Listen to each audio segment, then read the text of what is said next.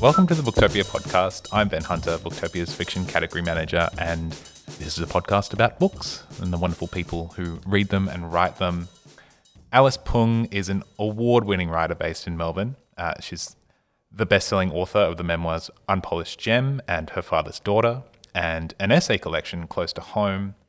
She's also the editor of the anthologies Growing Up Asian in Australia and My First Lesson, her first novel, Laurinda, won the Ethel Turner Prize at the 2016 New South Wales Premier's Literary Awards, and her new novel is called 100 Days.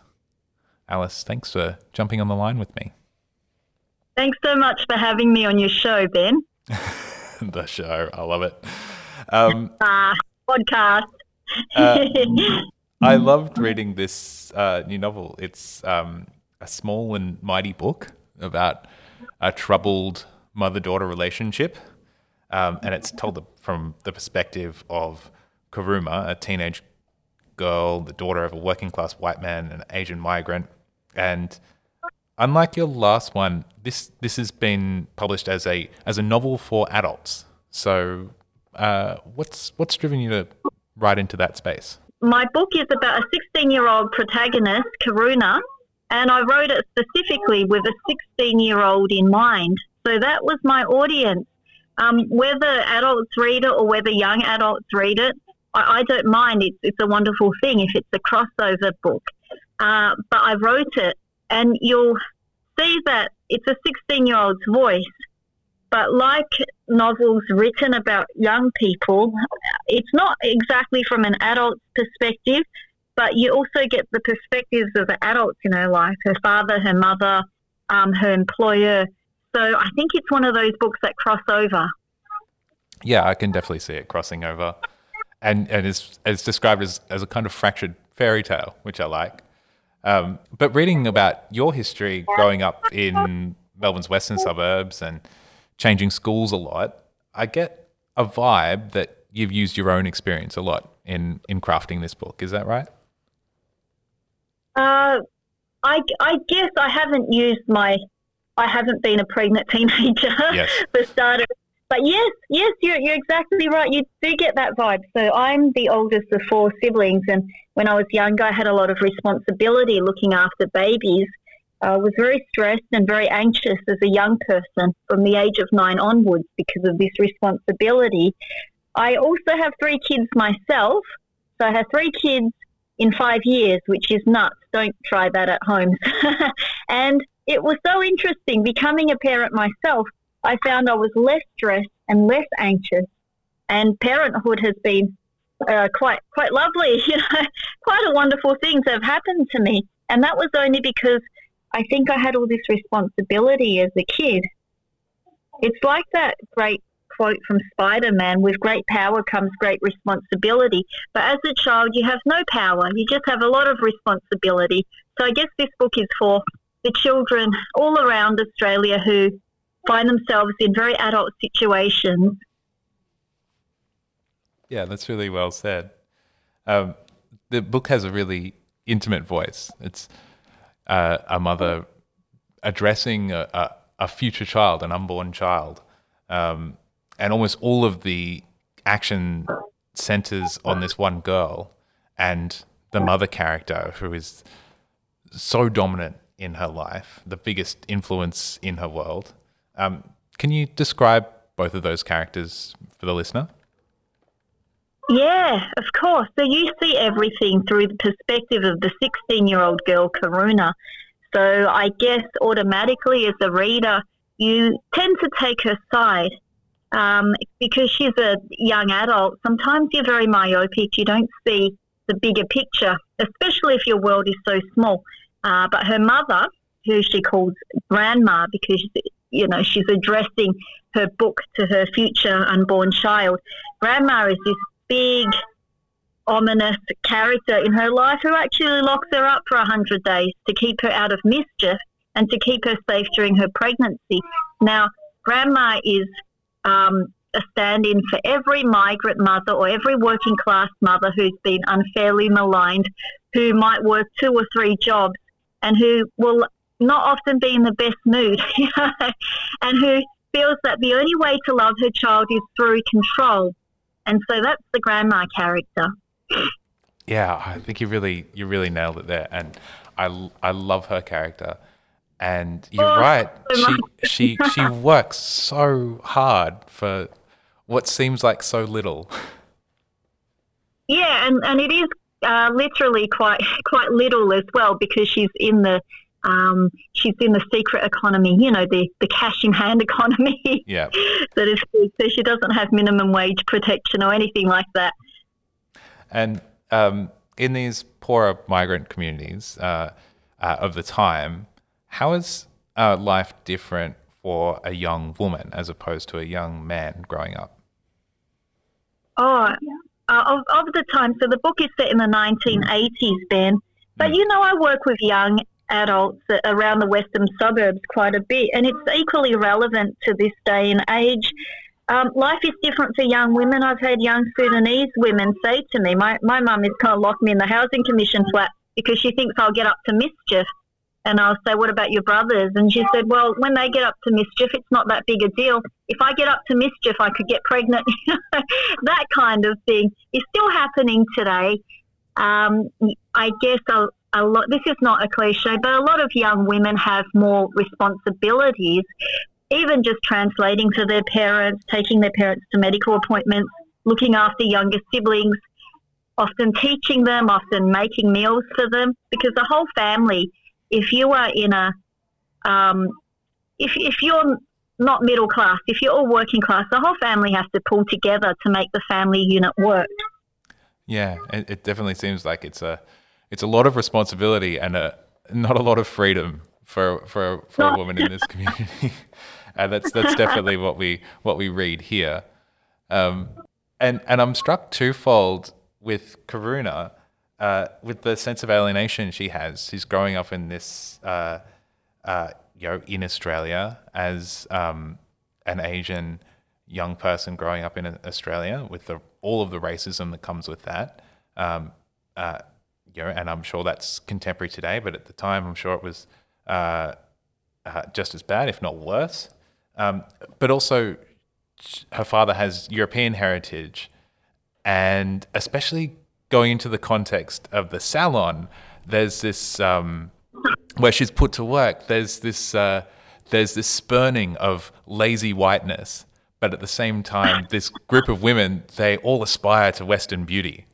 oh, I'm so glad you picked that up. That that's a wonderful thing to have picked up. Really enjoyed writing the salon scenes just because it's such a common thing. You know, women who aren't white um, aspire towards these these white standards of beauty. And, and I know I'm grossly generalizing, but it's been true in my life um, and my experience as well. Karuna's in an interesting position. When I was growing up, if you were biracial, um, that that was such a wonderful thing because you didn't look Asian or you didn't look whatever non-white ethnicity you were. I had friends who dyed their hair blonde and put in blue eye contact so that they would look half so Karuna is praised, uh, you know, for her features that don't look Chinese or Asian, and yet she's um, criticised for her laziness, which is which is a pretty racist stereotype, to be honest, about white people. Yeah. And her experience that, uh, particularly uh, when she moves into the tower block and is is locked away um, by the overprotective mother, uh, it's really hard reading. It, it's it's claustrophobic. Um, it's very moving, um, but at the same time, this novel has a wonderful deal of humor in it, uh, and so much authentic, real, familial love. How do you go about bringing all those elements together? Oh, I don't know, Ben. Thank you for these kind comments. You never know how your novel will turn out to the reader. You have this great image in your head. you know, it's like you're shaping something. You've got a Pegasus in your mind and you're making a Play Doh horse or something. so I don't know, but I'm so glad you uh, picked that up because the whole novel is a novel about boredom. And we don't have much boredom these days because we have smartphones, we have the internet. If Karuna had the internet at the time, this novel would not have been written because she would have been able to Google what to do if she fell pregnant, resources, places to go, and how to get there. Um, I wanted to set it in a time that was quite socially isolated, even though they lived in very dense communities like social housing or in, you know, Western suburbia.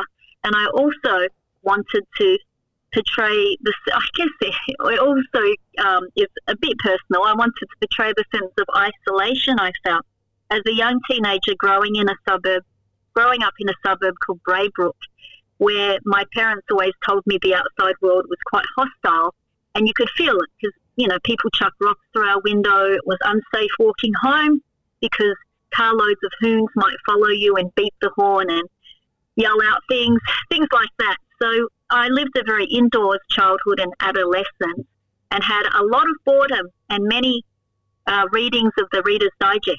So all those elements are true.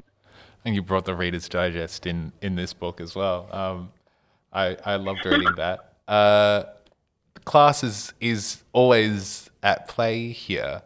And um, your, your character, she experiences both uh, private and public education and no education um, in different phases. Uh, and and you, you, you contrast those experiences as well.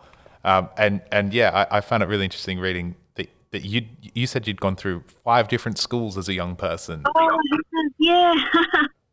yeah, I went through a number of schools. So, like my character, I experienced public, private, state, selective state education, um, but I have not experienced no education. There's never been a period of my life where I dropped out of school or didn't study. So uh, a lot of the boredom in in the parts where she's dropped out of school um, are just that. What would what would I do if I didn't have school to go to? Mm. But also, she starts working at a young age, which quite a lot of my friends did. They finished school or didn't finish school and went to work in factories or went to work uh, as hairdressers, started their own businesses in their mid 20s, you know, that kind of thing. Alice, as if um, being an acclaimed author isn't enough, um, I understand you're also a, a, lawyer or trained as a lawyer, um, and you've been working legal research into areas like wage equality. Is is that right? Uh, yeah, yeah. Um, class and poverty uh, explored and articulated in this book uh, just as fully as I think ethnicity and racism uh, are looked into. Uh, and altogether, it, it makes what's a really small story so much bigger and more complex. Um, from the vantage point you have um, with the legal research, um, uh, with working successfully for years as a writer of color and um, your your history, like growing up uh, as the child of, of parents who fled the Khmer Rouge, uh, what do you think is other misconceptions in the public debate around equality and racial justice, and what needs to change most drastically for the next generation? Oh, it's interesting you mentioned class then, because class is a big thing.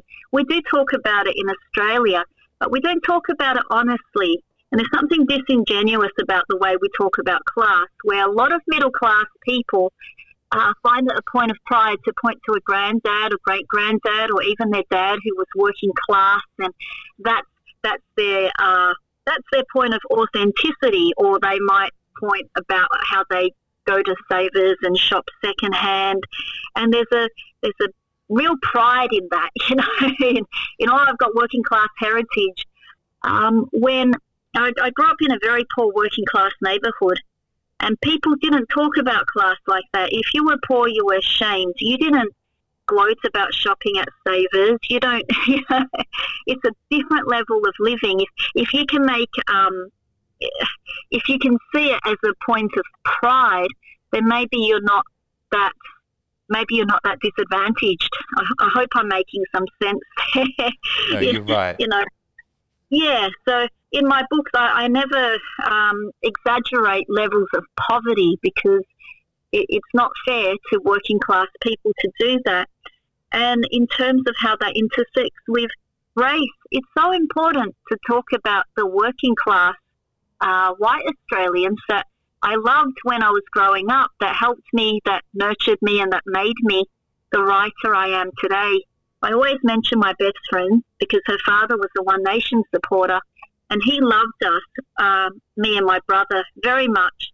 Uh, I, am not sure whether today he's still one, a One Nation supporter. I wouldn't be surprised if he is. Uh, so I've always understood that people weren't their politics. So that's the place I write. I don't start from a place with, you know, this great political framework that I've worked out. I have all the answers. I just start from character, and characters are really complex, and that cuts through the duality in which our media portrays class and race and gender and everything else today. it's either you're woke or you're not woke. You're a horrible liberal voter, or you're, you know, uh, uh, um, idealistic greenie, and those categories don't really apply to people in real life. I don't think. Mm. No, and maybe, maybe especially not for people on the fringes and people who are, are, are absolutely doing it tough. Um, yeah. And and that's what you're exploring then, here. Oh, sorry. The other interesting thing, Ben, is that Karuna's father is quite racist, yeah.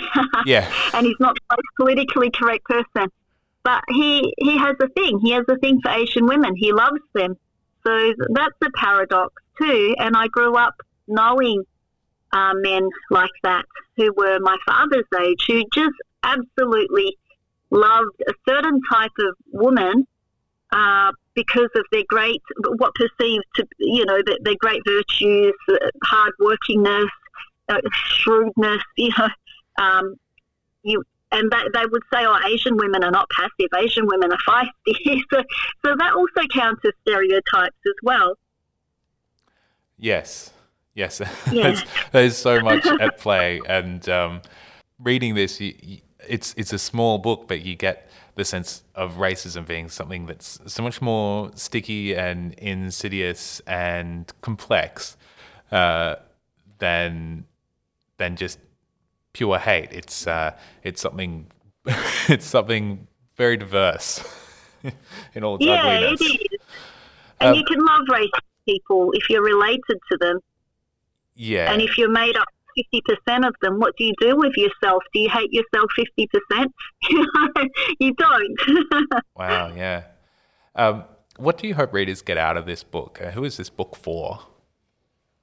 Oh, that's that's a great question. Well, as I mentioned earlier, I wrote it for a 16 year old girl in mind. But what's been wonderful is I I just really can't believe someone like you read this book and picked up so many threads that uh, I didn't consciously think about.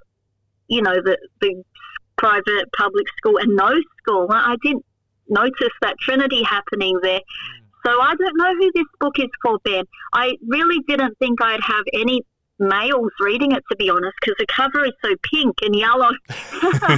I love the cover. um, what will you write next? Uh, so, uh, me and my friend Sheryl Eng, who is a very talented children's book illustrator, are working on a children's book for a younger audience, much younger, maybe an eight year old boy. yeah. And then who knows what next? Well, we can't wait to have more. And um, we know there's some restrictions in Melbourne right now, but um, we can't wait for it all to be over and for you to be here. and we can oh, meet you in person you. and we can hang out and sign some books together. Yeah, that would be lovely. I think I signed quite a lot of books for Booktopia, one of my big supporters. In fact, I think I signed half of my, um, you know, when my first book came out 15 years ago, I think I signed half of that batch. wow. I thought, wow, I that, that's a wonderful thing. We didn't have Booktopia back then, and we didn't have such big batches of books being printed. So, yeah, I feel good. I can't wait to do it in person next time. And uh, can't wait to read more from you. Thank you for your time today. Thanks so much, Ben. Thank you. You can find all of Alice's books online at booktopia.com.au.